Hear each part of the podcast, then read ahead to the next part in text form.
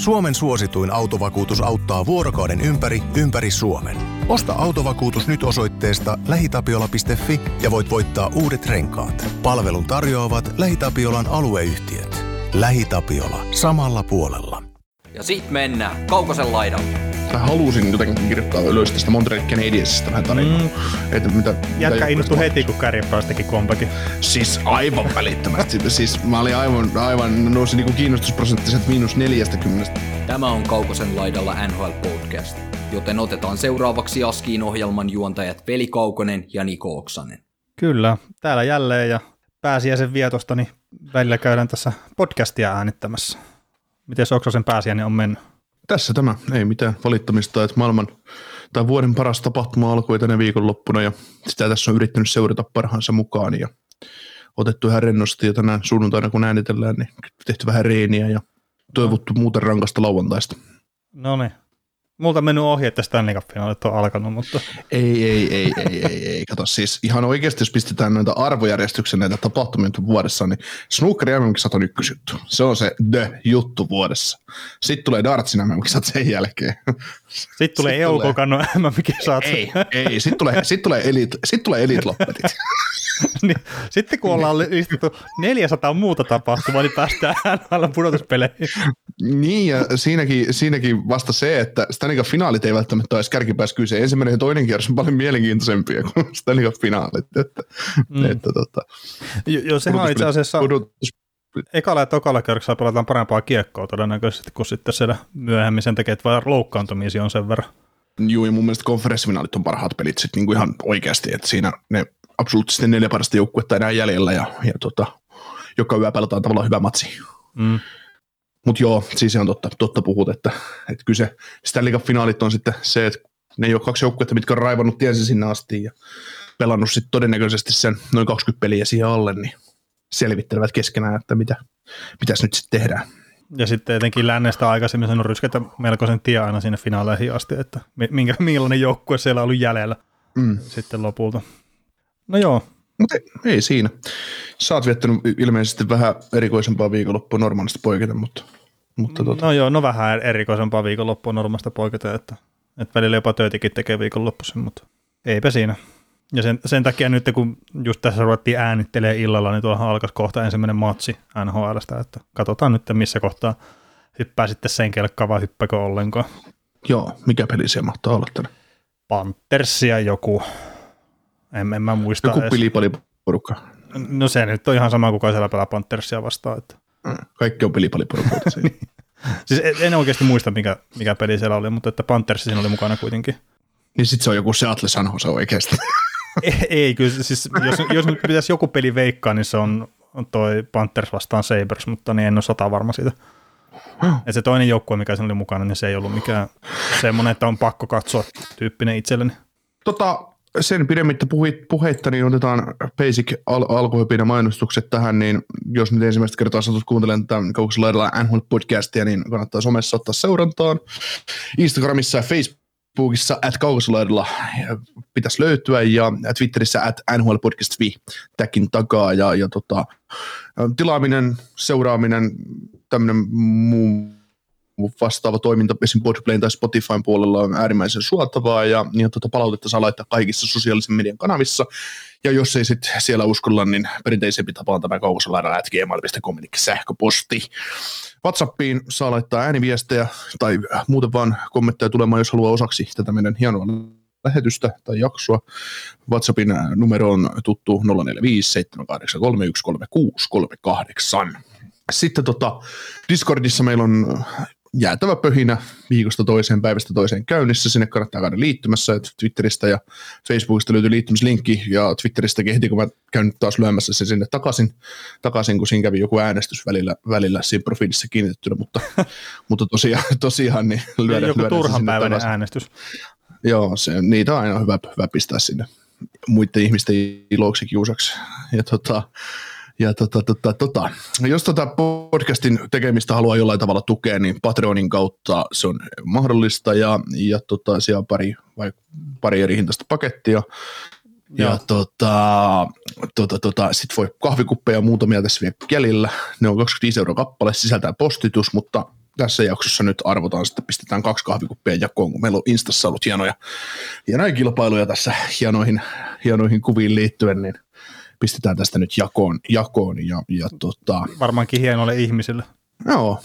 Tota, meillä oli tosiaan tämmöiset hienot da- Dagens Oksanen ferrikuva oli tuossa, tai ferri, en mä tiedä, kyllä se varmaan joku ferrikuski olikin, sitten se meikleistä muokattu meme nyt oli, mutta, mutta tota, siihen kuvaan niin olutravintola Mallaskukko Turusta, niin, niin olet, olette voittanut kahvikupin, että, että pistäkään, me pistämme teille viestiä ja voitte pistää meillekin viestiä, että, että pistetään, pistetään tota tiedot, tiedot poliisi toisi, että mihin, mihin tota, kuppia toimitetaan. Ja sitten tähän auton korjauskuvaan, missä, missä tota, ihminen menee auto, autokorjaamoon valittaa, että, että tota, autoni pitää kauhean kama, kamala ääntä, niin sitten mä korjaan ja kehottaa, että voisitko ottaa tuon kaukosella podcastin pois, pois tuosta päältä, niin voisi vois auton ääni kuulostaa paljon paremmalta, niin siihen kyseiseen kuvaan, niin kahvikuppi lähtee Superpippo 83 käyttäjälle, eli Peter Lindströmille, että otamme sinunkin yhteyttä. Yhteyttä, jos et itse kerkeä ensin, että kuppi tulee sulle. Sitten tota, öö, paitoja, mm, paitakioskis.net, sieltä pitäisi löytyä, löytää tota, kaukoselaidalla teema, teemapaitoja, sitä kautta pystyy myös tukemaan ja, ja tota, tota, sitten jos katsotaan, mikä meidän tilanne esim. Hokicam kimpassa on, ei ole puhuttu monen viikko asiasta, mutta siellä on Jarno Kankaan joukkue Hiukalan pystyporaajat johtaa 150 pisteen erolla, erolla tätä kimppaa, että ihan kauhea, kauhea revitys päälle, 1325 pistettä ja kakkosella pensseleillä on tota, 1177, että se on ihan, ihan jäätävä ero. En ole ikinä nähnyt tällaista eroa meidän, meidän kimpassa ja tämä tämä, tämä meidän kimpan johtaja Jarno Kangas, niin hän on joukkueessa kanssa koko hokikeemme vitonen tällä hetkellä, yksi vaihto jäljellä ja joukkue on tämmöinen kuin Mikko Rantanen, Auston Matthews, Vladimir Tarasenko, pakit, Morgan Riley, Nick Lady ja maalissa tämmöinen suuruus kuin Ville Husso aika huonot nuo hyökkäät. Joo, mä, mä kyllä voisin vaihtaa ainakin no, kaikki pois, ettei tuollaisella paljon mitään. Joo. Mutta se, se, on hyvä, että pari viikkoa vielä jakso ja yksi vaihto, että joku on pelannut taas hidasta peliä ja mulla on joku 14 vaihtoa jäljellä tälläkin hetkellä. No. Mä säästelen niitä no, sitten pudotuspeleihin. Kyllä. No mitäs, tota noin, mitäs toi Jahuun mestaruus, niin mä oon kanssa ollut kattonut, että, että tilanne, tilanne on teikäläisen osalta aika paha. No joo, se on, siltä se näyttää tällä hetkellä taas ennen vammalle menossa toi mestaruus, että tuossa lauantai-iltana katteli, jännitin ihan itse asiassa New York Rangers vastaan toi Detroit Red Wings-peli, että kun siellä Igor Sestjerkin pelasi nollaan, niin oli pakko katsoa vikat kymppiin, minne saa siitä, että tuleeko se nolla sieltä. Ja no se tuli, mutta se ei valitettavasti tällä hetkellä taida pelastaa mun joukkuetta, että se mitä mä nopeasti laskeskelin, tota, niin mulla ei ole enää mahdollisuuksia voittaa mestaruutta. Et toki ihmeitä voi tapahtua, mutta mulle ei tasapeli riitä mestaruuteen tällä hetkellä. Pistäisin onnitteluita asennevamman suuntaan kyllä jo mestaruudesta. Joo. Et ei, ei sillä, että nyt mitään selityksiä ruvetaan keksimään, mutta tuossa yksi Winnipeg Jets ja Seattle Krakenin välinen peli peruttiin, niin tippu, tippuiko mutta neljä vai viisi peliä pois. Ja sitten joku törkeästi Jack Hughesin tuossa vähän aikaisemmin tiputti pois, että tämmöisiä pikkujuttuja ollut, mutta toisaalta mä luulen, että asennevoimalla myös ollut ehkä jotain pientä ongelmaa noiden loukkaantumisten kanssa jossain kohtaa kautta. Kyllä. Mitäs, tota, oliko se siinä ja mennäänkö me uutisiin? No hei, mä laitan nyt kerta, kun ollaan tuolla Discordin puolella pyydetty, että saa laittaa meidän kaiken maailman ääniviestejä ja muita, niin meillä on yksi tullut tuohon Patreonin liittyen. Mä soitan sen tähän ja mennään sitten uutisiin. Pari vuotta on itsellä Kaukosen laidalla NHL-podcastin kuuntelua takana. Alu ihastuksesta on menty jo siihen pisteeseen, että mä rakastan näitä poikia – ja senkin raja yli jo mentiin, että aloitin heitä tukemaan Patreonissa. Jos siis velin viiltävät analyysit ja Nikon teepannun kiumis naurut sinua viihdyttää, niin otapas sitten seuraavaksi askeleeksi itsekin, niin patreon.com kautta Kaukosen laidalla. Pieni raha sinulle, valtava Kaukosen laidalla podcastille. Ja kevättä kohti. No niin, kevättä kohti näillä ja kohti uutisia varmaankin sitten. Oliko tuo surullinen tarina muuten Niko sun mielestä, vai oliko tuo tuommoinen iloinen tarina? Hmm. Hetken aikaa tässä ollut mukana ja nyt on sitten jo niin pitkällä, että on, on, on syvässä päädyssä Patreon-tukijana asti. Niin, sitä voi aina miettiä, miettiä että onko se niin hyvä vai huono juttu sitten. Että, että, no. että, saa nähdä. Joo. Haluatko tolppalaukauksen vielä vai mennäänkö ihan vaan tälleen vaan uutisiin? No ammu nyt tolppa. Olipa se, vaisu. No, no oota hetki. Noni, noni. Laitet, laitettiin volumea kovemmalle, ei kun. Mä siirtelin taas tuossa vähän maali, että rupeaa osu. Se menit metrin lähemmäksi, nyt sä lauat kahdesta metristä. niin. Joo, se on hirveän vaikeaa laukua samaan aikaan, pitää mikkiä tuossa tolpan juuressa. Joo, hei, tota, me ei varsinaisesti olla mikään tämmöinen prospekti-podcasti tai että tiedettäisiin sitä junnusta ihan älyttömästi, ja nyt voidaan sanoa, että tästäkään ihan älyttömästi tiedetään, mutta mainitaan tämmöinen kaveri kuin Michael Misa, siellä se on sanonut tuonne OHL sitten tämmöinen exceptional player status, eli pääsee alaikäisenä draftiin, ja tuossa OHL mitä on muita vastaavia, John Tavares ja Aaron Engelbart ja Conor McDavid ja Sean Date, ja sitten viimeisimpänä Shane Fright on saanut tuon saman statuksen. Ja minkä takia tästä Misasta nyt sitten ehkä kannattaa silleen pikkuhiljaa pistää tämä nimi korvan taakse, niin OHL-kapissa tämä sitten oli rikkonut Conor McDavidin aikanaan tekemän pisteennätyksen, että McDavid oli 19 pistettä ollut tuossa OHL-kapissa ja Misa sitten pisti 20 pistettä tauluun. Tämmöisessä turnauksessa oli ensimmäinen pelaaja, joka on tehnyt hattutempun siellä sitten muun muassa tuossa mestaruuspelissä. Seitsemän veli. Niin, seitsemän pelin 20 pistettä, se on aika hyvä. Niin on, en pidä minä. niin ihan sama kuin Conor McDavid koko se on. Niin, mutta on tämäkin, että täällä on Sean Day kuitenkin, kuitenkin exceptional statuksella tullut OHL, niin tällä, tällä, tänä vuonna taisi tehdä on debyytin kuitenkin. Mm, heti tänä vuonna. Niin, Tampa Bayn puolustaja. Joo, tämä on ihan mielenkiintoinen kyllä tosiaan, että tässä on John Tavares, Aaron Ekblad, Conor McDavid, Shane Fright ja sitten Sean Day, niin joku tuosta nyt vähän tällä hetkellä nousee esiin. Ei mm. niin positiivisesti. Shane Frightista me ei tosin tiedetä mitään, mutta todennäköinen ykkösvaraus tulee olemaan tuossa muutaman kuukauden päästä. Joo.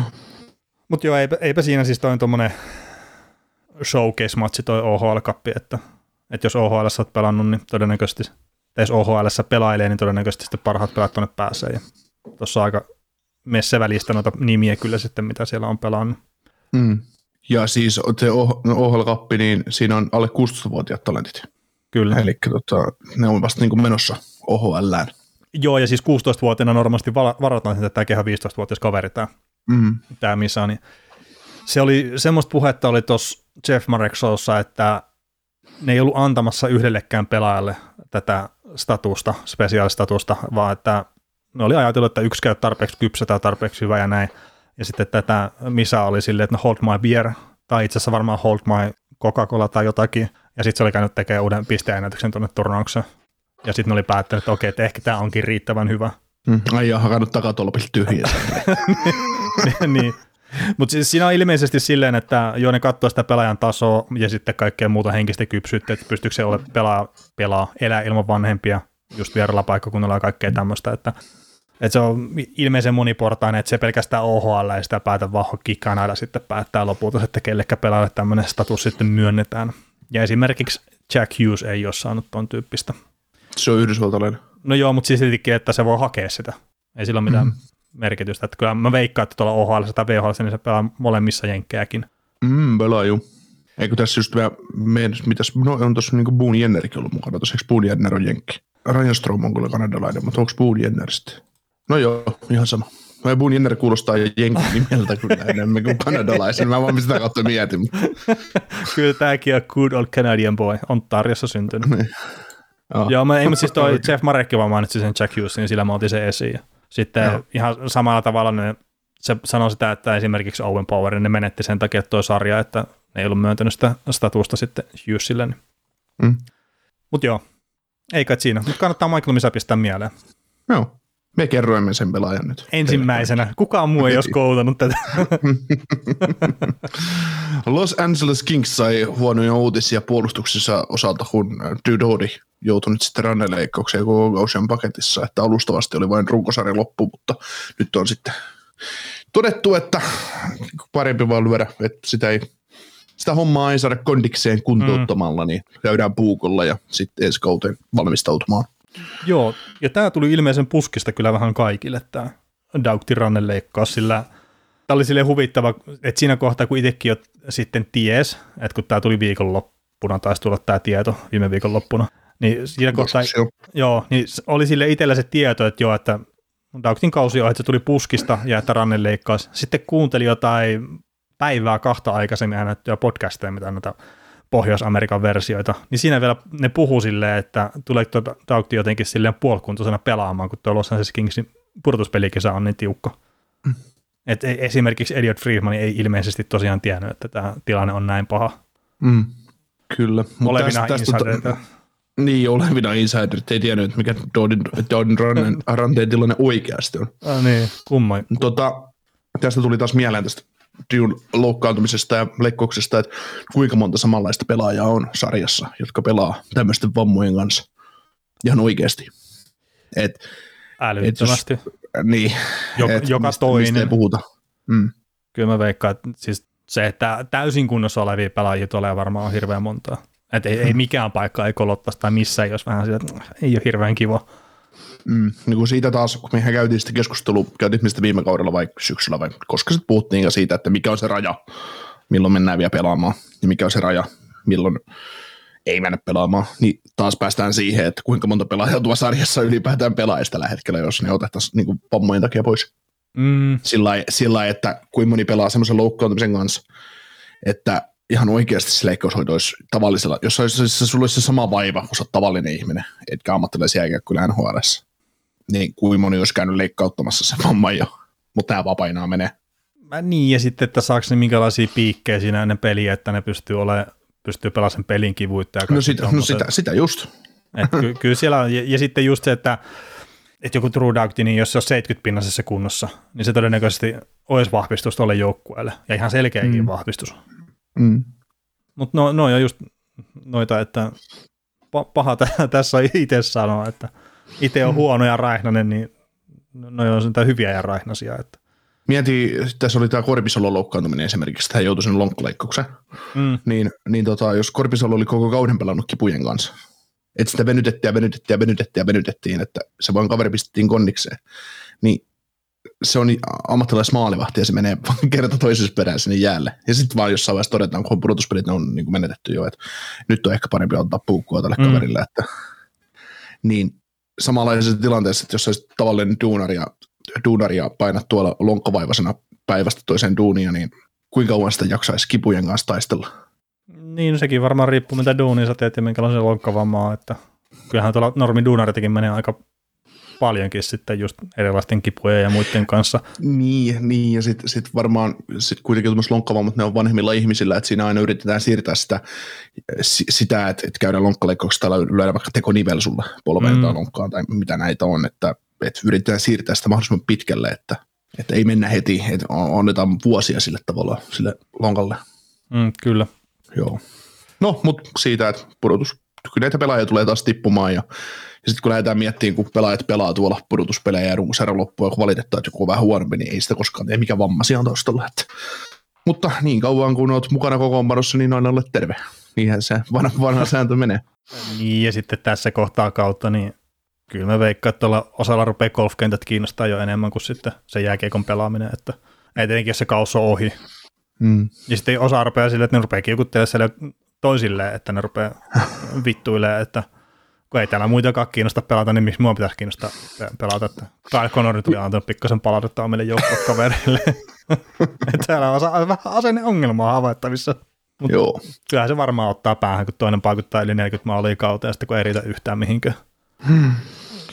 Mitäs tota, mennään Drew Dodin loukkaantumisesta eteenpäin ja mä otan tähän tämmöisen, tai halusin jotenkin kirjoittaa ylös tästä Montreal Canadiensista vähän tarinaa. Mm, että mitä, jätkä innostui heti, kun Carey Price teki comebackin. Siis aivan välittömästi. siis mä olin aivan, aivan nousi niinku kiinnostusprosentti sieltä miinus 40 120 välittömästi. Ei, mutta siis mä oon oikeasti kirjoittanut näin jopa etu, ennen, ennen Pricein tota, comebackia näin jutut tähän ylös. No mutta juu, juu. tosiaan, tosiaan, tosiaan mua mietityttää se Canadiens, kun mä sitten tuossa seura- seurasin muutaman pelin menneltä viikolta ja kattelin sitä sy- systeemiä siinä ja kun me kaikki nyt tiedetään, me molemmat tiedetään, meidän kuulijat varmaan, ketä meitä kuuntelee, niin tietää sen keissi, että se Montrealin pari hyvää kautta, mitä niillä tuossa oli, mikä sitten oli lopulta ne Stanley Cup-finaalit viime kaudella. Se joukkue, Joo, hei, nyt, nyt sanotaan sen verran, että ne ei ole ollut hyviä kausia runkosarjassa. niin, Ne, ne on niin ollut siis, vain olosuhteiden pakosta siellä pudotuspeleissä, Niin, ei minkään niin. muun takia. Niin, niin, ja siis se joukkuehan ei ole, se ei ole esittänyt pelillisiä hienouksia siihen, että se olisi pudotuspelijoukkue, tai, tai on sekin pelillinen hienous, mitä ne tekee, mutta eihän se, sillä tavalla, ei nyt ihan liikaa väheksyäkkä, mutta mm. eihän se, jos sä vertaat näihin huippujoukkueisiin, mitä NHL on Carolina, Colorado, Tampa, Florida, Calgaryä, St. Louis, minusta tämmöisiä, niin kun niillä on se tietty sapluna, millä ne vetää läpi. Ja, ja niin, ja ne niillä, voi on kolmosketju, niillä on kolmosketju melkein kaikilla, mikä vasta Montrealin ykkösketju. Niin, niin tämä on mennyt sillä pääkainalossa mentaliteetillä aivan mm. koko ajan ja jättänyt niin tyyliin joka pelissä kaiken jälleen ja on ollut pakko jättää, että sä, et sä pärjää muuten. Niin sitten tämä kausi kuitenkin, siis sehän on ollut, no se näkyy se, että kun Weber ja Price, no ei ole pelkästään ne, otetaan Donaldsia mukaan, mutta Weber ja Price on tietysti isommat, kun ne on tuon joukkueen jäseniä. Ne otat sulta pois, niin nähdään se joukkueen todellinen kuva, mitä se on. Mutta sitten taas kun tuossa katteli joukkueen pelejä menneltä viikolta ja sitä, mitä St. Louis on saanut sit semmoisen aktiivisen semmoisen iloisen pelisysteemin. Siihen vähän samanlaista meininkiä, mitä Buffalossa on mm. Granatto, Granatto tuonut. Että mitä se joukkueen tarvitsisi niin kesällä tehdä, että se, että se voisi olla taas semmoinen pudotuspeli haasta ensi kaudella. Ei, Tietysti... ne, ne toiveet pitää haudata. siis se on se, mitä niiden pitää tehdä. Älkää kuvitelko edes, että olette hyviä. Että lähdette vaan nyt oikeasti sen draftin kautta tekemään sitä tulevaisuutta. Et ei, ei, ei nyt lähetä minnekään Flyersin pojat linjalle. Et sitä niiden pitäisi tehdä. Mutta okei, jatka.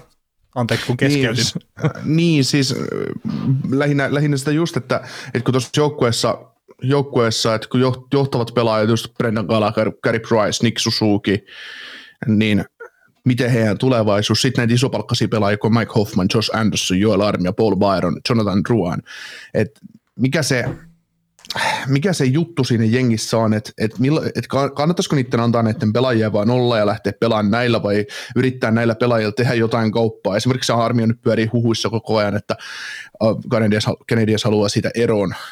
Mulla on edelleen ollut se fiilis tästä joukkueesta, että sen täytyisi niinku terävöittää sitä kärkeä, jos se meinaisi pärjätä. Mutta miten ne pystyisi tekemään sitä? Onko siinä muuta vaihtoehtoa kuin se drafti? Ja antaa vaan olla, että odotellaan. No, ei, ei mun mielestä siinä ole mitään oikuteta onnea. Mm. Ja etenkin kun jos sieltä joukkueesta, no okei siis Nick Suzuki, kyllä se menee siinä ykköskeskushyökkeenä, mutta sitten sen jälkeen on aika tyhjää siinä keskikaistalla. Mm. Niin, ja Christian Vurak on ollut esimerkiksi aika pettymys. No joo, yllättyneet pari jonoa. Mm.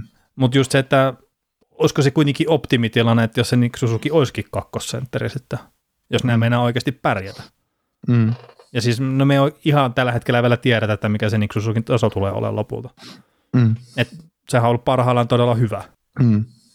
Ja sitten sama tuo pakisto, niin kuka siellä nyt on se kaveri, mikä tulisi ottaa sitten vastuunkantajan viita?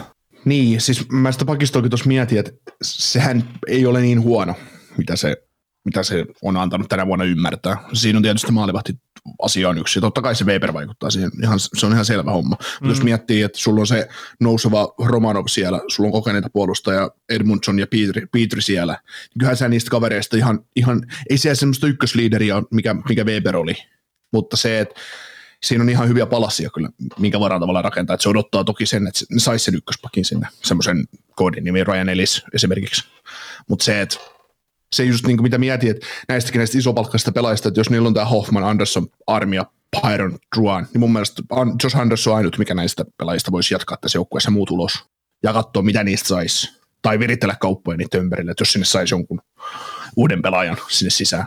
Koska toi tasapaksuus on iso ongelma Montrealissa. Tavallaan se on myös ollut vahvuus, mutta se on myös iso ongelma. Siellä saa, Mike Hoffman on liian huono pelaaja saamaan 4,5 miljoonaa kaudessa tai Hoffmanista täytyy sillä rahalla saada enemmän irti esimerkiksi. No täysin väärä ympäristö sille ollut tässä melkein koko tämän kauden pelaa. Mm, no toki, mutta siis se just, että mitä, siis e, just semmoinen pelaaja, mitä mä en ymmärtänyt, miksi semmoinen tarvitsee tuonne hankkia. No piti hankkia, kun oli palkkatila. Mm. Ja kuviteltiin, kuviteltiin viime kauden jälkeen, että nyt kun saadaan yksi maalintekijä, niin sitten ollaan lähempänä mestaruutta. Joo. Mutta sehän tässä on sitten vielä Montrealinkin kohdalla, että jos tuossa nyt 900 tonnia vähän reipas tilaa ensi kauden palkkakatossa, niin ei siinä hirveästi mitään peliliikkeitä tehdä. Okei, siellä se Weber, niin se tulee olla siellä pitkäaikaisluokkoon, on se 8 miljoonaa melkein tulee lisää, mutta kyllä niiden kädet on aika lailla sidotut. Niin, niin, siis sitä just, että mä puhuinkin, että just toi Truani, Hoffman, Armia, Byron pihalle, niin sitten se on 15 miljoonaa lisää välittömästi. No on, mutta kun, siis mun mielestä nyt ihan turha lähteä tekemään yhtään mitään. Niin, että ne rupeaa, et ne rupeaa maksaa en, siitä, että en, ne pääsee en, pelaajista en, eroon. Mm. Siis, siis ja kun noin on semmoisia pelaajia, että jos sä kuvittelet, että sä saat niistä jotain järkevää takaisin, niin et tuu saamaan. Mm. Että Joel Armia ehkä joo, mutta sitten jos on kolmas kerroksen varaus, niin tämän kauden jälkeen. Ja siis Joel Armia on semmoinen pelaaja, mitä nyt ei kannata myydä nyt pois, kun se on ollut loukkaantumista tekee tosi huono tällä kaudella. Ja si- mm. siinä kaverissa on varaa todella paljon parempaa. Me ollaan nähty se aikaisemmin. Mm, mutta sekin on vain kolmas kaveri. Niin, no se on totta. Mm. Mutta sitten sit jos tässä lähdet, montako Joel Armia sun pitää pistää, että sä saat ykköskentän kaveri. 750 ei riitä. Niin.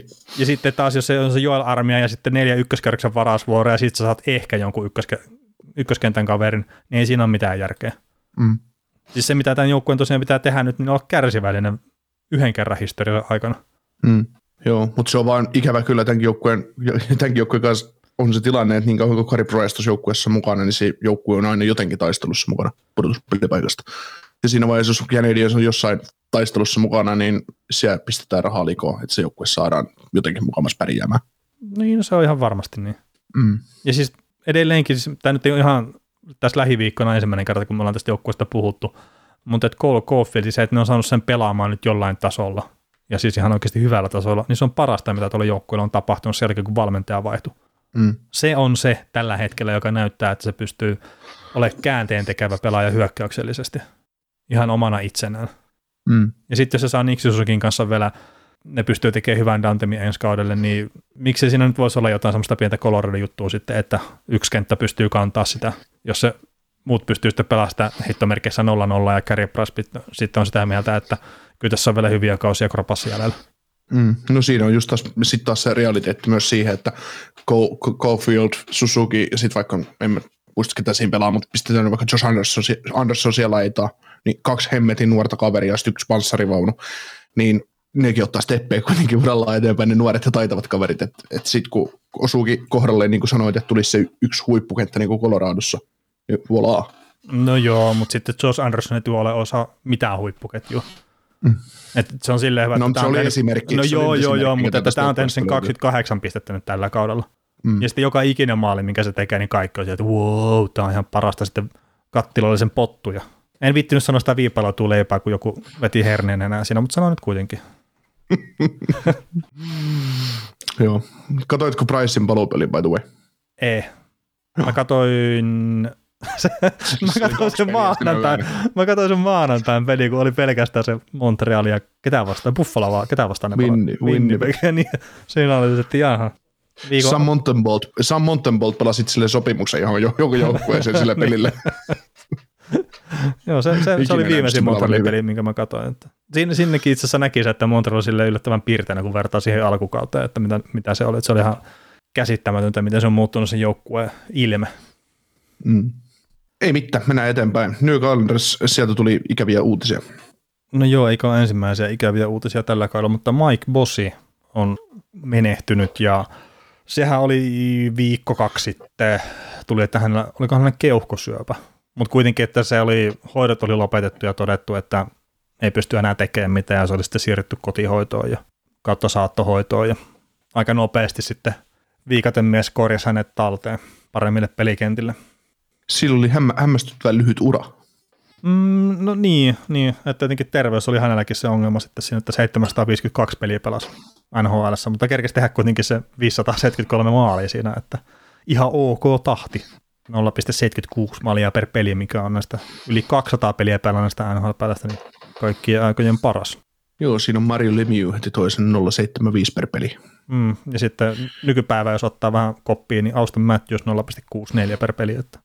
Et to, toki siis tohonkin aikaa, tai se, toi, toi, on sitä aikaa siis, kun puhutaan, että maalivahdet ei saanut edes silmiään kiinni, vaihto on luukusta puhumattakaan. Mutta tuossa jos Bosi sinä aikana, kun se pelasi NHL, niin se NHL paras maalintekijä, ja se teki tosiaan se 573 maalia, ja sitten Wayne Gretzky, mikä nyt pelasi sen satakunta peliä vähemmän kertaa, tuli vähän myöhemmin NHL, niin se teki sitten 543 maalia. Mutta kolmas on sitten Marcel Lione, 461 maalia, ja sitten tuo Brian Trottier, Mike Bosin sentteri, niin se teki sitten 378 maalia. Kymmenen ensimmäisen kautta NHLissa. Niin. Tai siinä aikana, kun Bosi pelasi tuossa. Niin, niin, niin. niin. Mutta se, se vaan niin kuin just, että on niillä lupa ollut kaikilla muillekin tehdä niitä maaleja, mutta ei, ei ole vaan sitten ihan samalla tavalla napsunut. Mm. Mitäs tuota, tuosta tuli, tuosta maali keskiarvosta tuli mieleen, kun toi Lemiu 075 ja Matthews 064, niin toi Matthewsin lukemasta täytyy sen verran ottaa kiinni, että, että tämä on taas semmoisia juttuja, että me ei ymmärretä, kuin hyvä pelaaja tuossa sarjassa on Matthewsin muodossa tällä hetkellä. Että sitä mietitään joskus 20 vuoden päästä. Se oli aika seppä muuten silloin se kaveri. Joo, kyllä tätä ehkä, kyllä tätä ehkä pitää tota, pyrkiä vaan arvostaa, että mitä se Matthews tekee tuolla nyt. Mm. Ja siis tämä nyt on kuitenkin, että vaikka nyt on maalimäärät noussut ja kaikkea, niin kyllähän nyt on vaikeampi, todennäkö- tai siis on vaikeampi tehdä maaleja kuin on aikanaan ollut. Mutta just se, mm. että kun ei ne pelaajat ole muutenkaan ollut samalla tasolla just 80-luvulla tai 70-luvulla kuin mitä ne on tänä päivänä, että, että se, se vertailu on vähän silleen hassua ja hölmöäkin monesti. Mm. Mitäs tota, mun täytyy tuohon Lemiuhun ottaa sen verrankin, mulla oli keskustelu yhden meidän kuulijan kanssa tota, Lemiu Kretski asiasta ja tästä vastakkainasettelusta ja muusta. Ja sit, sit tota, kun hän sit oli sillain mulle manas sitä, että niinku veli, veli on Kretski-mies. Mä sanoin, eikö veli ole kyllä, eikö me molemmat olla velin kanssa kyllä, että Lemiu on kovempi kuin Kretski, taikka siis sillä, niinku, että ok, Kretskillä on lukemat mitä on, mutta sillä molemmat pidetään Lemiuta kuitenkin sillä tavalla parempana pelaajana, mitä Kretski on. Ei, korjaan um, nyt, jos mä oon. Korja, sano nyt, mitä se, mitä, oot, mitä käynyt nyt jotain privakeskustelua tästä kertaa? Se on ollut Voise, Voisessa. Patreon, Patreonin puolella, tai Patreonin tuolla Discordin Voise, Voise-keskustelu. Niin se sano nyt, miten se sun mielipide tästä menee tästä Gretzky-lemiusta? Että? Aa, no siis mua itse ottaa päähän ihan suunnattomasti se, että kaikki Kretskin jutut, mitä se on tehnyt, niin ne tavallaan sivutetaan sillä, että sillä on ollut helppo tehdä maaleja. Mm. Ja sitten Mario Lemio, mikä tuli muutamaa vuotta myöhemmin tuohon sarjaan, niin sillä ei ole ollut tätä samaa. Et se, se on mun mielestä kaikki käsittämättömintä. Mm. Ja sitten just, että Gretzkinkin aikana, että oliko sillä keskimääräinen, Edmontonissa kun se pelasi, oliko sillä keskimääräinen pistepörssin voittamisero kakkosen, niin oliko se joku 60 pistettä tai jotain, mm. vai oliko se joukkueen sisäisen pistepörssin voittaminen. Mm. Mutta että sitten jos se varvaa omia joukkuekavereita kierroksesta, se on sata pistettä melkein eroa kakkoseen, niin ei se nyt ole mm. ihan pelkästään sitä, että siellä on ollut helppo tehdä maaleja, vaan Gretzky on saattanut olla aika hyvä pelaaja. Mm. Ja sitten siellä on ollut Edmontonissakin esimerkiksi aika hyviä pelaajia. Mutta siis tälle jos puhutaan, että kumpi noista kahdesta on parempi, niin en mä tiedä, mä en ole kumman kappaleja oikein nähnyt sille, että ne on ollut mm. primissa. Niin mm. nämä on silleen tylysti sanottuna mulle täysin yhdentekeviä pelaajia. Mm. Eli nyt me, me ei saatu niinku vastausta sulta. Ei, ei, ei. ei, ja siis kyllä mä itse sille omalla tavallaan arvostan Kretskiä korkeammalle kertaa. Mä itse tykkään pelirakenteesta tosi paljon. Ja se Kretski otetaan vielä se tilanne, että sillä on enemmän syöttöjä kuin kakkosella pisteitä pistepörssissä. Et mä en nyt, eikö se Jaagerin noussut kakkoseksi ja Lemi joku ton Mesieri eilen? En mä tiedä. Ei, ei, ei käsitystä. Joo, no mutta siis se, se vaan millaisia syöttömääriä Kretski teki, niin se on, se on käsittämätön. Tuosta Mike Bossista pitää ottaa muutama juttu, juttu kiinni. Se, mä luin tuosta Players Tribunesta tämmöisen Mike Bossin kirjoittaman setin, missä se kirjoittaa kirjeen nuoremmalle itselleen. Tämän nimi on Letter to my younger self. Niin mä suosittelen kaikki lukea tämän. Tämä oli oikeasti ihan hyvä juttu, että tässä esimerkiksi selviää se, minkä takia Mike Bossin ura loppui siihen selkävammaan liian aikaisin.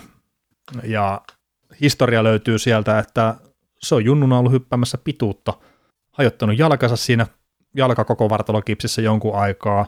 Sitä ei ole siihen aikaan korjattu ilmeisesti oikealla tavalla, että sinne tuli pieni asentovirhe sitten ja se rasitti sitä selkää. Sen verran, että kymmenen kautta pystyi tosiaan pelaamaan NHL, ja sitten oli pakko sanoa, että ei pysty enää, ettei terveys kestä. Että ei, ei tosiaan ole pelkästään siihen NHL-rasitukseen, vaan että se on junnuna tapahtunut juttu jo, minkä takia se ura loppui liian aikaisin. Toinen mielenkiintoinen juttu oli ö, artikkelissa niin oli sitten tappeluihin liittyvä ja sitten tähän pelin kovuuteen liittyvä juttu. Et Mike Bossi kirjoitti siinä itselleen, että, että se pelin kovuus ja muu, että, että se on monta kertaa miettiä sitä, että minkä takia se pelaa ylipäätään ja kaikkea tämmöistä. Mutta se kaikkein paras kohta oli siinä se, että se on 79 sanonut lehdistöön, että hän ei tule tappeleen enää ikinä NHL, ihan sama mitä tapahtuu. Että se oli niin paljon sitä otti päähän se, että millaista se peli oli silloin. Ja mä vaan itse funtsin sen, kun mä luin sitä juttua, että niin, että me ollaan nyt puhutaan siitä, että tappeluita on liikaa ja peli on vähän niin ja näin. Ja sitten, että mitä se on ollut silloin 70-80-luvulla. Että se on ollut paljon raaempaa. Ja silloinkin on ollut ton tason tähtipelaaja sitä mieltä, että tämä ei ole oikein. Mutta kannattaa käydä lukeessa. Joo, mutta kepeät mullat Bosille. Kyllä, kyllä. Mitäs tota, Minnesota suunnalla, niin Ryan Hartman heitteli vähän sentteriä sitten No ja sai neljän tonnin sakot. No joo, se sai neljän tonnin sakot ja sitten tämä oli ihan hauskaa, että joku oli käynyt kaivamassa Hartmanin ton Venmo-tilin, mikä on siis ilmeisesti samantyyppinen vähän kuin toi PayPal tai sitten Mobile Pay, niin samantyyppinen ratkaisu tämä Venmo. Niin porukka lahjoitteli rahaa sitten Hartmanille, että se saa maksettua nämä sakot sitten pois. Ja yksi lahjoittajista oli Evander Cadein ex-vaimo. Mutta Hartman oli silleen, että joo, että kyllä hän maksaa itse ne sakkonsa ja se lahjoitti sitten yli 30 000 dollaria, mitä tuli noita lahjoituksia, niin minne sitä lastensairaalalle. Hmm. Pisti vähän itse siihen päälle vielä. Joo. sillä, mun mielestä Hartman ilmoitti niin, että kun siinä se vähän yli 20 tonnia oli kerätty, että hän pistää sen 4,5 tonnia, että saadaan tasasumma 25 tonnia siihen. Niin. Mutta sitten siihen tuli vähän enemmän sitten vielä lisää.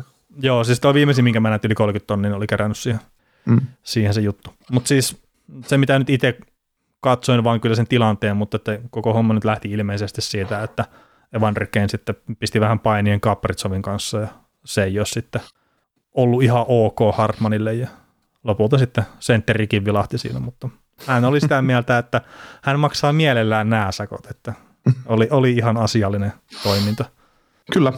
Buffalo Zebrasin joukkueessa tapahtui ilonpäivä, kun Owen Power debytoi sarjassa. Näetkö yhtään Powerin ens, ensimmäistä kolmesta matsista menneellä viikolla? Uh, mä taisin katsoa sen debyytin jopa. Sehän oli Torontoa vasta. Mm. Joo. Ja Joo, Buffalo voitti, kuten Joo. Juu, kyllä mä kat- sen mä katoin ja ei se mitenkään pistänyt silmään sieltä, mikä on siis huom hyvä asia. että normaalisti ihan puolustajat pistää silmään sillä, että niitä vie vettä korvasta ja sitten kohta se on omassa päässä.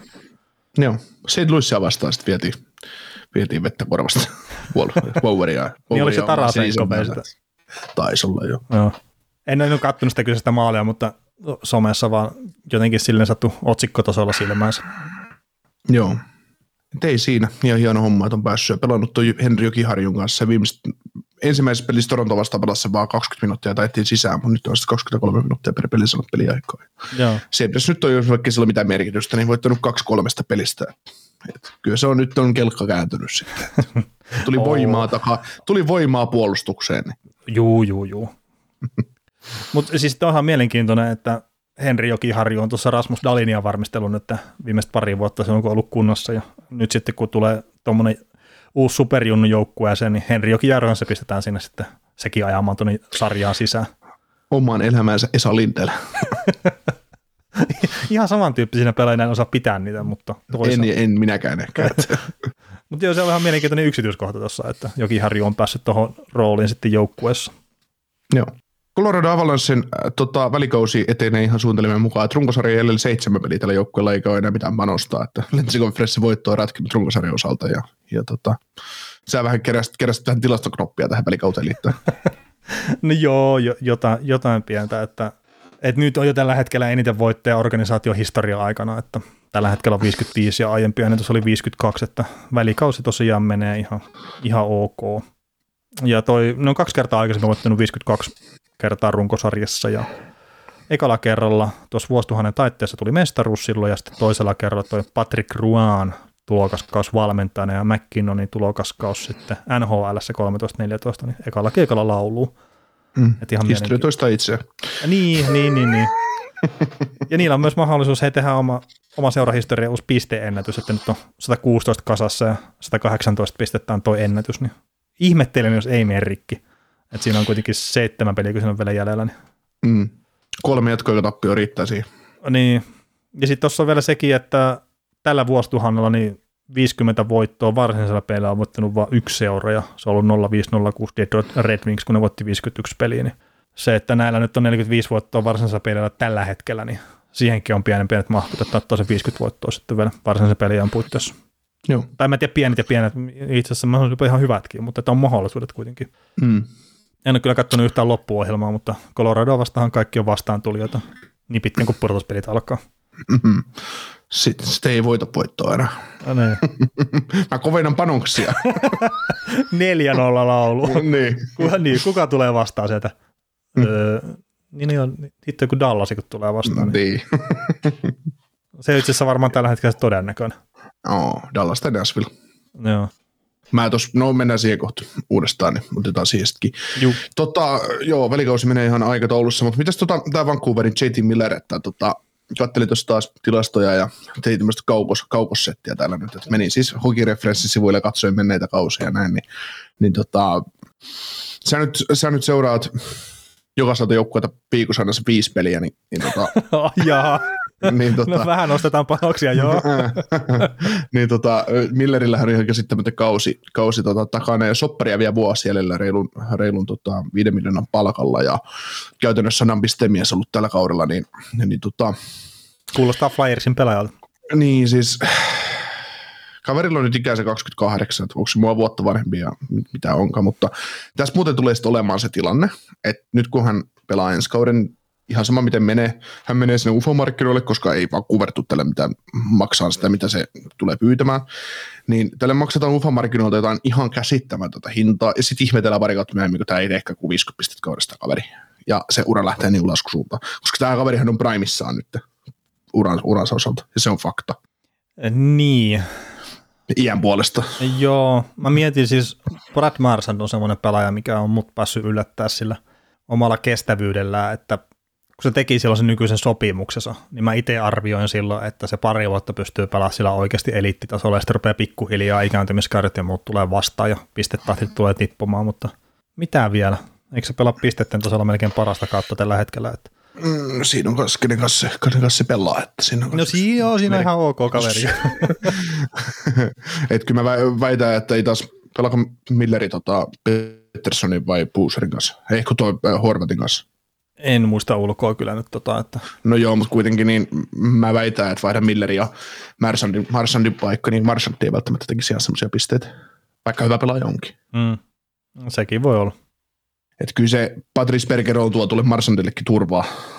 Mutta sitten taas, sit taas, no tämä nyt taas sillä tavalla Milleriin liity, mutta se Marsand, minkä hän nyt heitit hyvänä esimerkkinä, niin äh, Marsandi on ainakin mulle ollut pitkään niin, että se on ollut aliarvostettu pelaaja tässä sarjassa pitkälti varmaan siksi, että hän on touhu- touhunut niitä rottailuja, että sitä ei osattu arvostaa. Mutta sitten, että se rottailee ja painaa piste per pelitahdissa siinä sivussa, niin se jää niin kuin semmoiseen varjoon. mm, joo, ja siis no Marsandillakin se 100 pisteen kaus kuitenkin tuolla alla, tai taustalla, ei alla ihan. Että. Mm. Ei tehnyt viime kaudella sitä. ei se ihan, ei 53 peliä, ei ihan silleen, mutta että, Joo. aika lähelle, 69 pistettä kuitenkin. Joo, mutta toi Miller on, on, kyllä, on kyllä kova. Että. Ja sitten kun Milleristä on ollut se puhe, että hän haluaisi isoa lappua ja jotkut on puhunut no jonkun vertauksen määrä, että Ryan Nugget Hopkins lappu, no se nyt kannattaisikin melkein tehdä, vaikka se on se kahdeksan vuotta, mutta, mm. mutta, tota, mutta, mutta ei, siis jos tämä menee vapaille markkinoille, niin tälle maksetaan ysi kaudesta. No, Varsinkin jos pystyy edes vähän pelaamaan saman tyylisen kauden, mitä pelas, pelaa nyt. niin olisiko siinä se Montreal ja sitten kaverikulla? ei, Mut ei. tota, Kyllä tuo enemmän mut- haiskahtaa Flyersilta, että jos ne nyt tän- tänä kesänä tuhoste palkkarakennetta ihan niin, totaalisesti. ihan- niin, niin ettei lyö sit sitä 12 puolikasta sille kädrille lapaa. niin. Mutta tota, millaisena pelaajana sä Millerin niin mielet? Mi- Haluatko tarkentaa, että mitä, mitä sä No haet? siis kun mä Siis ihan oikein ok, ihan ok ykkös-kakkoskenttän pelaajana, mutta en siis itse pidä minä sateentekijänä. Niin, siis eihän, eihän hän mikään play driver ole, herra Jumala. Niin, siis ehkä mä en osaa arvostaa sitä tarpeeksi. Että sekin voi olla. Mut Sä arvostat vaan tommosia Matthewsia ja McDavidia, kun tekee hienoja maaleja, mutta sitten tämmöisen Jyriä, niin ei, ei, ei ihan. Ei, ja siis tämmöinen niin 62 syöttöä, niin just pääsi sanomasta, että mä arvostan veljenrakentajia. Mutta en Se ei itse asiassa, koske, se, jos se, ei, se ei jos su- niin, jos se sukunimi ei ole Kretski, niin sitten en arvosta. Mm.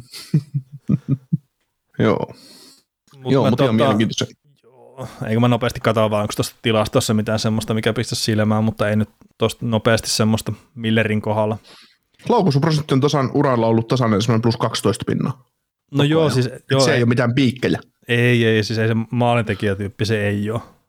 Että ehkä nyt jos jotakin, niin toi, toi, toi joukkueen laukaisuprosentti silloin, kun JT Miller on jäällä, niin se on reippastikin päälle 10, että, mutta se on ollut tasaisesti myös sitä, että, että se voi olla että JT Miller tekee sitten siellä jäällä jotakin oikein. Mm. Ehkä. No, tämmöinen haisu mulla nyt on. Mm. Pisteet kertoo siitä. Joo, kyllä tämä, on kyllä hittosoiko laadukasta podcastia nyt, että oikein Joo, syvä analyysi. me- Me, kyllä tämä varmaan aika hyvä pelaaja, että 91 pistettä on tehnyt tähän kauteen. Mutta hei, me, ei olla, me ollaan tehty kuitenkin noin 4000 jaksoa tähän alle, niin me ei olla rimaa kuitenkaan kauhean korkealle asetettu No ei. itsellemme, et ei, ei tässä nyt kau- kauhean suurta alitustakaan tuu näille Niin, niin. Pitäis, pitäisikö kertoa lisää tämmöistä oikein viltavaa analyysiä, että entinen ykköskerroksen varaus kuitenkin, että on ollut korkealla aina. No, et nyt se alkaa lunastaa niin, sitä. Kyllä me kaikki nähtiin kyllä, kyllä, kyllä.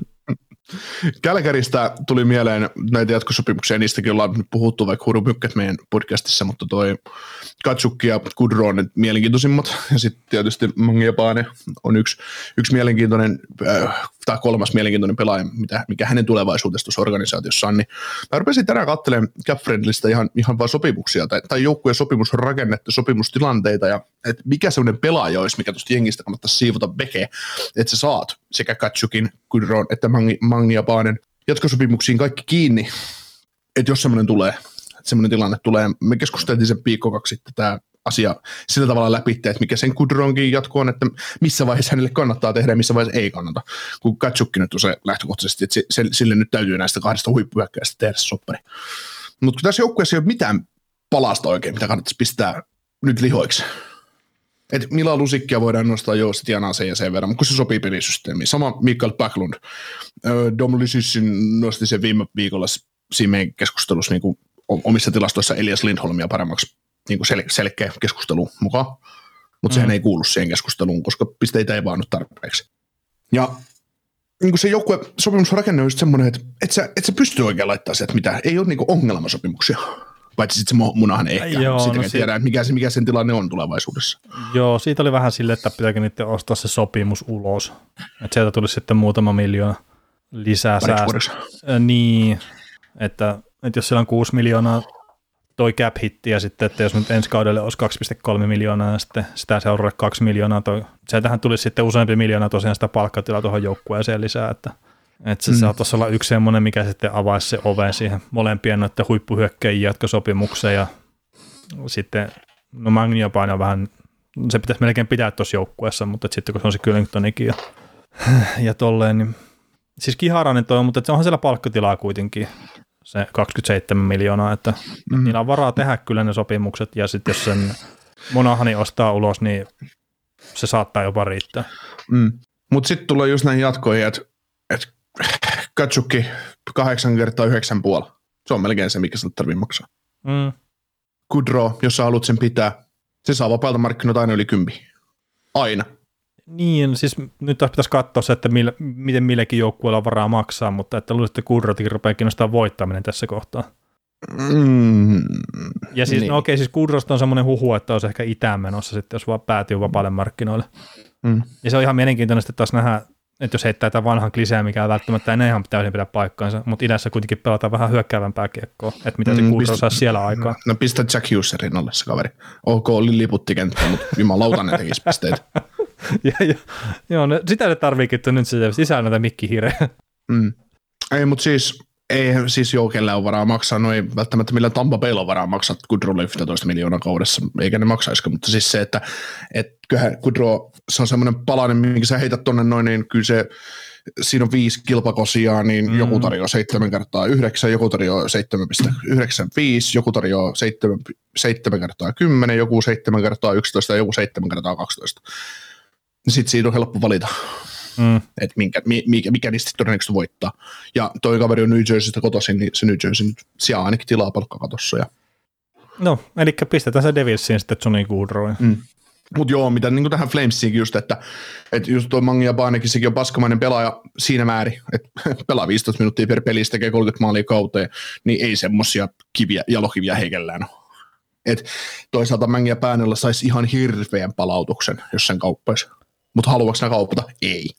Niin, ja sitten kuitenkin tämä kausi nyt on, että, että saa varmaan jonkun palautuksen, mutta en, mä nyt sanoisi, että siellä mitään pankkia vielä räjäytetä. Mm, niin pal- hyvä palautus on mun mielestä se, että sä saat siitä jonkun firstin ja sit prospektia ja pikkiä ja jonkun rosteripelaajan, niin Mm, joo, ja ei tule saamaan semmoista. Saa, En usko. saa, saa. No, ei, kun siis sä heittelet aina tuo just firstia ja prospektia ja jotain rosteripelaajaa ja muuta, ja sitten kun katsoo niitä toteutuneita kauppoja, niin on todella harvoin tommosia. Ja sitten kun siellä Niin, menee ihan ne on- ne on- superpelaajia ne on- saattaa liikkua ja siltikään ei ole semmoisia. Niin, mutta tämä on nuori, nuori pelaaja, pelannut pienessä vastuussa, tehnyt kovia tehoja, joukkue, joka hankkii sen uskoa, että ne nostaa sen ylempä, korkeampaan vastu, vastuuseen ja että tehot kasvaa, niin sen takia siitä ollaan valmiit maksaa. Ja sitten kun RFA-status neuvottelee sopimuksen, niin se siinä on se syy. Mm, tosi sille joutuu Si- nyt, sillä mä- joutuu sillä mä nyt pohjustan niin, sille joutuu jo nyt maksamaan sille ihan, ihan hyvät rahat. Että, Niin, siis vitsku, vitsku, vitsku kaudessa ihan varmasti. Mm. Mutta se just, että, että halua, se, jos, jos ne päättää kiinnittää sekä Katsuki että Kudroon, ja ne varmaan haluaisi ton, mutta se just, että seudut sille tekee just sen kuusi kertaa vitosen tai jotain sen tyylistä. Ei, ole mitään, ei, ei, sen, ei Mangebainen tarvitse suostua lyhkäiseen soppariin, tai ei sen tarvitse millään karkkirahoilla enää pelata. ei, ei, en mä, enkä mä sitä mm. sanokaan. Mutta mä niin. Vaan uskon, että sitä, se palautus on semmoinen, että, että siinä on just firstia ja rosteripelaajaa ja sitten prospektia ja ehkä vielä jotakin mm. muutakin. Mm. Ja siis olihan se sama, että just jos miettii jotain Jack Aikeliakin, niin huhujen mukaan, mitä Buffalo halusi Anaheim, mitä ne oli Trevor Chekras, Jamie Drysdale, kaksi ykköskierroksen varausta. Mm. Niin jännä juttu, kun jää kauppa tekemättä. Mm. Ja sitten kun katsoo, että mitä ne sai, niin ei nyt ihan ehkä samantyyppinen ole se palautus. Mm. Mm, tässä lou- loukkaantunut pelaajista se. No oli se loukkaantunut silloinkin, kun Anaheimin kanssa kävi sitä keskustelua. Mm. No niin, pyytäessä aina. Ah, niin, niin, niin. Mm. Mutta joo, siis joo. Toi Kälkärin tilanne, niin mä sanoisin, että se monahan tulee lähteä sieltä tavalla tai toisella, ja sitten että se on joko pitkäaikaisloukkaantuneiden listalla tai sitten ostetaan ulos, ja Mm. tekee sillä ää, pääosan sitä cap spaceista, mitä ne tarvii. Ja, mutta toki se Kudron tilanne tulee näyttelee iso osa tuossa. Mm. Et sitten se, jos ei saa jatkosopimusta tai se haluat tehdä jatkosopimusta, niin sitten niillä ei ole mitään palkkaongelmia. Mm. Ei, ei. Sitten ne voi tehdä Mangebainelle se 7 kertaa 7. Ja niin, sitten ne pistää sen taas Katsukin kanssa samaan ketjuun ja ihmettelee, että kun ei tukkaa se 40 plus 40 enää. Mm. Tota, lännen pudotuspelitaistelu, se kiihtyy. Öö, keskisessä divisioonassa on tilanne se, että Colorado nyt on tietysti varmaan ykkönen ja minusta St. Louis on su, no, 99 pinnaa mun mielestä varma pari ekalle kierrokselle. Mutta tota, ja Tyynellä merellä tietysti sitten Flames on suhteellisen varma ykkönen, jos ei nyt ihan totaalista sukellusta tapahdu ja Edmonton päätä voittaa loppuja pelejä. Mutta tota, just tämä kilpa, kilpailu, niin ollaanko me viikon aikana edetty tässä yhtään mi- mihinkä suuntaan, että tuossa jos laskes, laskeskelin, niin paikassa, niin toi Nashville ja Dallas on suhteellisen saletteja hommia, että molemmilla on se Mm. seitsemän peliä jäljellä ja, ja ajatellaan, että jos Nashvillekin vetäisi kaksi ja viisi, ja ne keräisi 95 pistettä, niin se on silläkin jo suhteellisen varma pudotuspelijoukkue. Ja jos Dallas pelaa kolme ja neljä, eli yhtä kuin ne voittaa Seattlen, Arizona ja Anaheimin, niillä on 97 pistettä ja yli 100 varma pudotuspelijoukkue siinä vaiheessa, niin, niin, niin se on aika, aika sanottu jo.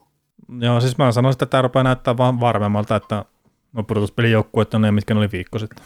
Vegas otti muutaman pahan tappion tälle viikkoon ja Losi nyt on pystynyt onneksi, tai onneksi onneksi, mutta on pystynyt hoitamaan niitä pelejä, mitkä niiden pitääkin hoitaa, eli ei pudotuspelijoukkueita vastaan.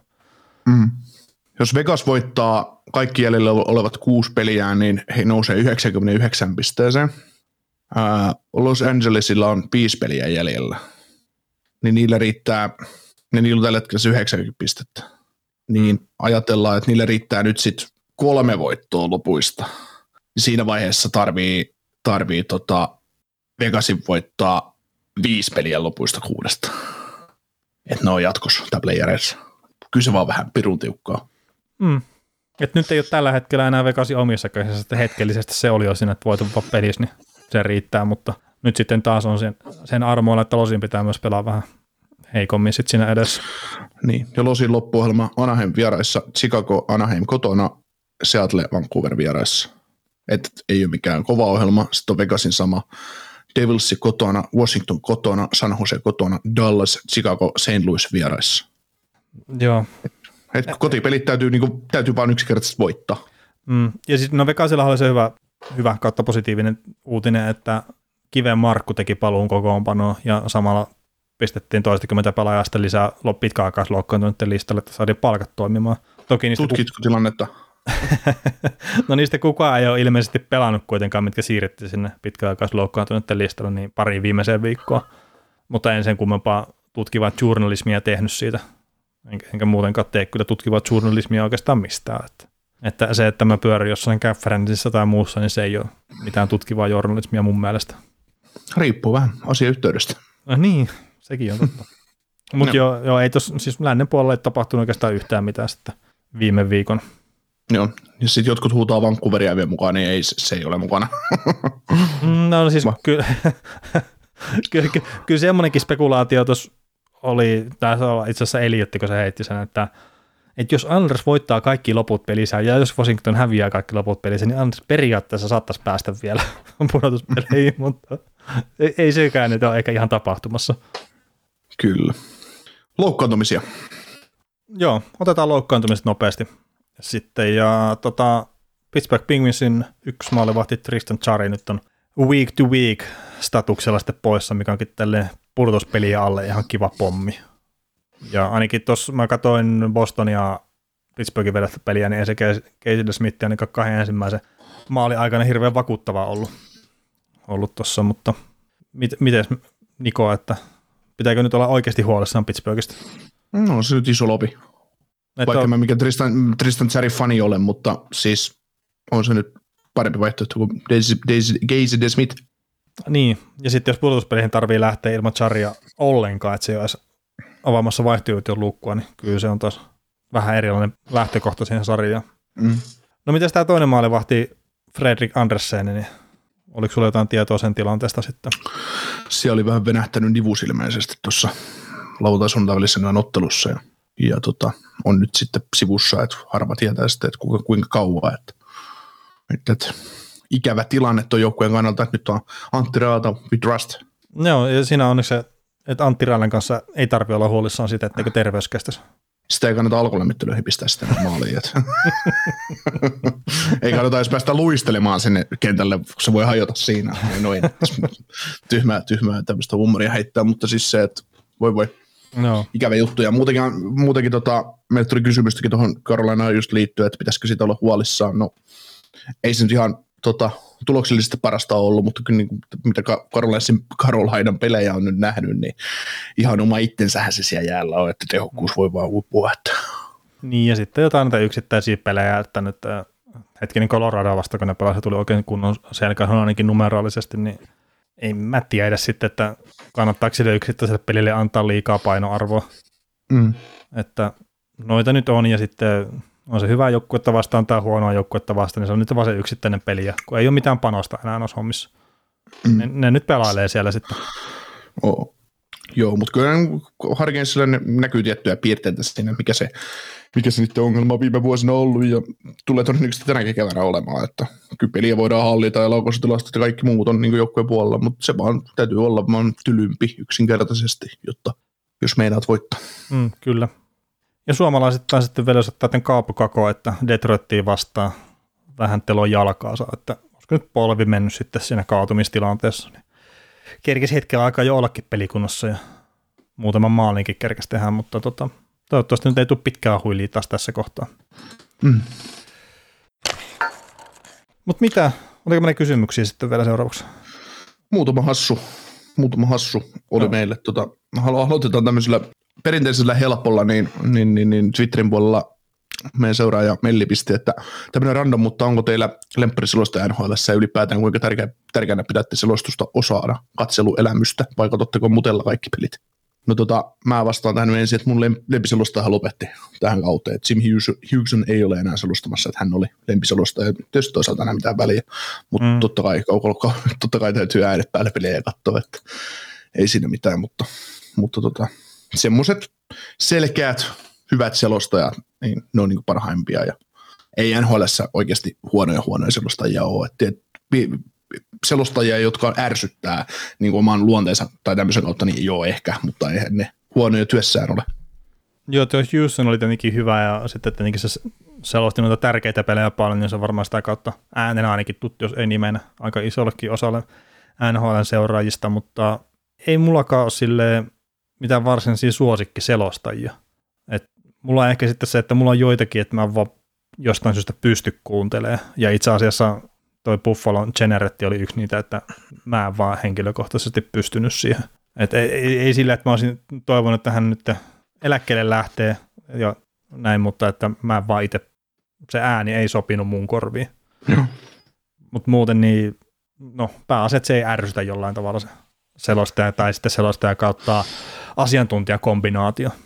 Mm. Et esimerkiksi Bostonin pelejä on ihan turha katsoa niiden kotiselostuksella kerta se vaan nostaa verenpaineen. Vaikka ei siihen mitään ki- ki- silleen ki- huomiota kiinnitäkään, mutta että kun se on ihan, siis mä ymmärrän semmoisen homerismia ja kaiken tommosen, mutta että sitten kun se menee niin pitkälle, että kun toinen leikkaa sahalla päätä irti vastustajalta, niin sitten se on, että no tämä nyt oli, se ansaitsi sen.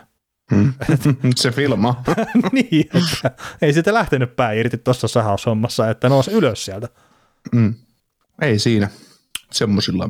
Mutta mä en esimerkiksi Mike Emmerich lopetti tuossa vuosi vai kaksi sitten, niin mä en ollut mikään Mike Emmerich-fani taas koskaan. Että vaikka ihan hyvä selostaja hän oli, mutta en ollut mikään suuri fani. No. Ja jossain, jossain vaiheessa mä ärsytti Floridan kotiselostaja todella paljon, mutta ei se ärsytä enää lähdekään niin paljon. Joo, siinä Floridassa oli tietenkin sekin, että se, se kuvaus yhdistettynä siihen vähän huonoon tekemiseen sitten se muun lähetyksen kanssa, niin, ja sitten siinä oli huono joukkue vielä jäällä. niin se, siinä oli kyllä semmoinen kombinaatio, että huhu. Joo. Hei, pa- pakko muuten sanoa, että ei liity näihin öö, selostiin millään tavalla, mutta tämä ESPN nyt on tämän kauden ollut taas NHL takaisin. Ja se, mitä mä oon kattanut eri ESPN-lähetyksiä, niin ei ole kyllä todellakaan ainakaan vakuuttanut. Mm. Et esimerkiksi ne jotkut omat ku- kamerakuvakulmat, mitä ESPNllä on, niin ne on ollut ihan täyttä paskaa pääosin. Et niistä ei ole saanut mitään irti. Ainakin, tai mä itse ainakin koen, että jääkiekossa, kun on se peruskuvakulma, että kuvataan mm. sieltä sivulta, niin se on ihan syystäkin siinä. Että mm. älä nyt pistä minnekään kattoon sitä kameraa sitten ja kuvaa jotenkin ylhäältä päin tai mitä kaikkea muuta typerää ne onkaan yrittänyt siinä. Mm. Ja sitten ESPN oli vielä tämä kuunnellaan pelin ääniä setti muutaman ensimmäisen kuukauden ajan kauden aikana. Niin ne varmaan itsekin totesi, että no tässä ei ole mitään järkeä tosiaan ottaa sitä selostusta pois ja kuunnella vaan, kun ne luistelee siellä. Ja sitten etenkin kun se eka kerta, kun mä näin sen, kun ne, ne kävi läpi se, että, on, että jääkiekko on parhaimmillaan se, kun kuunnellaan ääniä ja kaikkea muuta. Ja sitten mä olin silleen, että no niin, nyt kun tähän tulee se viisi sekuntia ja stoppi, niin tämä on ihan täydellinen. Ja se kävi jotenkin vielä silleen. Sitten on, että no okei, tämä ei ollut hyvä, että otetaan uudestaan. Ja sitten oli kymmenen sekuntia ja sitten tuli se stoppi. Niin ne joutui kolme kertaa ottaa se uusiksi.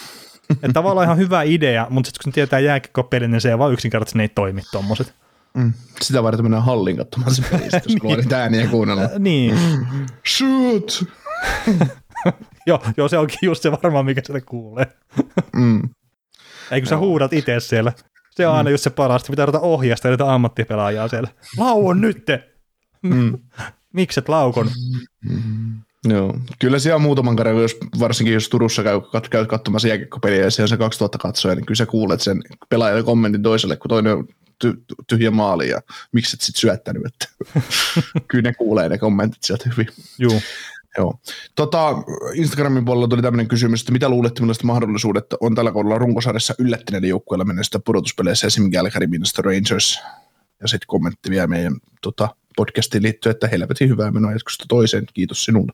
No tota, äh, no tietysti Minnesota St. Louis siinä nyt on todennäköinen pudotuspelipari, että siinä on kaksi ihan hyvää joukkuetta ja m- miten ne raatelee toisiaan ennen sitten sitä, kun kohtaavat, kohtaavat sitten se jonkun joukkueen, mikä sitten ikinä, ikinä tuleekaan, tulee, kun mikä sitten tiputtaakaan Coloradon ensimmäisellä kierroksella, niin, niin tota, ihan mielenkiintoista nähdä, mutta tota, ja tämä nyt on taas huumoria tähän minun juu, liittyen, juu, juu, juttuihin liittyen, mutta tota, tota, tota, no tietysti Kälkärillä esimerkiksi tosi hyvä sauma. Rangersi elää pitkälti sen maalivahtisen kautta, että mm. se joukkueen täytyisi pystyä voittaa muullakin tavalla kuin sillä, että tehdään maalia ja luotetaan, että siis Jörkkin torjuu loput. Että, että, Joo, että, to, to, toi pitäisi katsoa, katsoa toi New York Rangersin toi tasakentällisen pelaaminen, mutta se nyt on ilmeisesti tässä vuodenvaihteen jälkeen ollut ihan jopa aina kärkipäätä. Mm. Että se ei ole pelkästään sen maalivahtipelin varassa ollut sitten, mutta se pitäisi nyt katsoa, mä en ole jaksanut tehdä semmoista tutkielmaa tässä. Joo.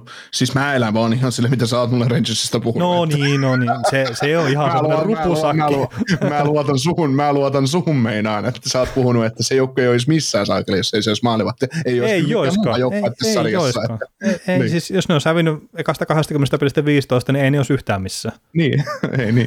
Se, ei sitä nyt päästä minnekään, että se alkukausi oli ihan tätä tuubaa sieltä joukkoilta pelillisesti. Mm. Se, että ne on nyt parantanut, niin se nyt ei ole välttämättä mikään yllätys, että valmentaja rupeaa saamaan hommia läpi sinne ja kaikkea tämmöistä. Mutta on se, joku Rangerskin, niin on se jännä, että sulla on Panarin ykköslaiturina siellä ja Zibanejadit ja kumppanit, sulla on hyvä, hyviä tehokkaita puolustajia joukkueessa ja sit sä oot ihan maalivahdin varassa. Niin on se, sehän on ihan täysin käsittämätöntä. Kyllä se joukkueen pitäisi pystyä hyökkäys edellä voittaa niitä pelejä. Niin, ja siis se on parantanut. Ja etenkin mm. siirtotakaräjän jälkeen, niin jossain kohtaa näin semmoisenkin maininnon, että Sestjerkkinin ympäristö, missä se pelaa, niin se oli yksi aina helpoimpia, mikä taas kertoo siitä, että Reinosen pelaaminen on parantunut 5 vastaan 5 pelissä huomattavasti. Mm. Mutta sitten taas siirtotakairasta on verrattain lyhyt aika, että kannattaako se antaa liikaa painoarvoa sitten muutamalle kuukaudelle viikolle. Mm. Mutta noin noi on niitä juttuja, mihin otetaan kiinni sitten tarkemmin, kun ruvetaan mennä sinne pudotuspelitaisteluihin ja tiedetään ne otteluparit ja muut, niin sitten varmaan tarkemmin syynnetään näitä joukkueita läpi ja katsellaan vähän, että mitkä ne viime hetket on ollut myös. Että ei mietitä pelkästään sitä lokakuuta. Miten ne silloin on tullut? Niin. Tota, en mä tiedä, onko meille tullut kysymyksiä yhtään mikä muulle sen paremmin, mitä nyt olisi poimittavia kysymyksiä, että, että tota, ei ainakaan mun silmiin osu, mitä no tarvitsisi tähän jaksoon enempää läpi no ei, Eipä kai sitten, niin ruvetaan pistää outroa ja hommaa pakettiin. Niin. Hei, kiitos tästä viikosta ja palataan ensi viikolla taas asiaan.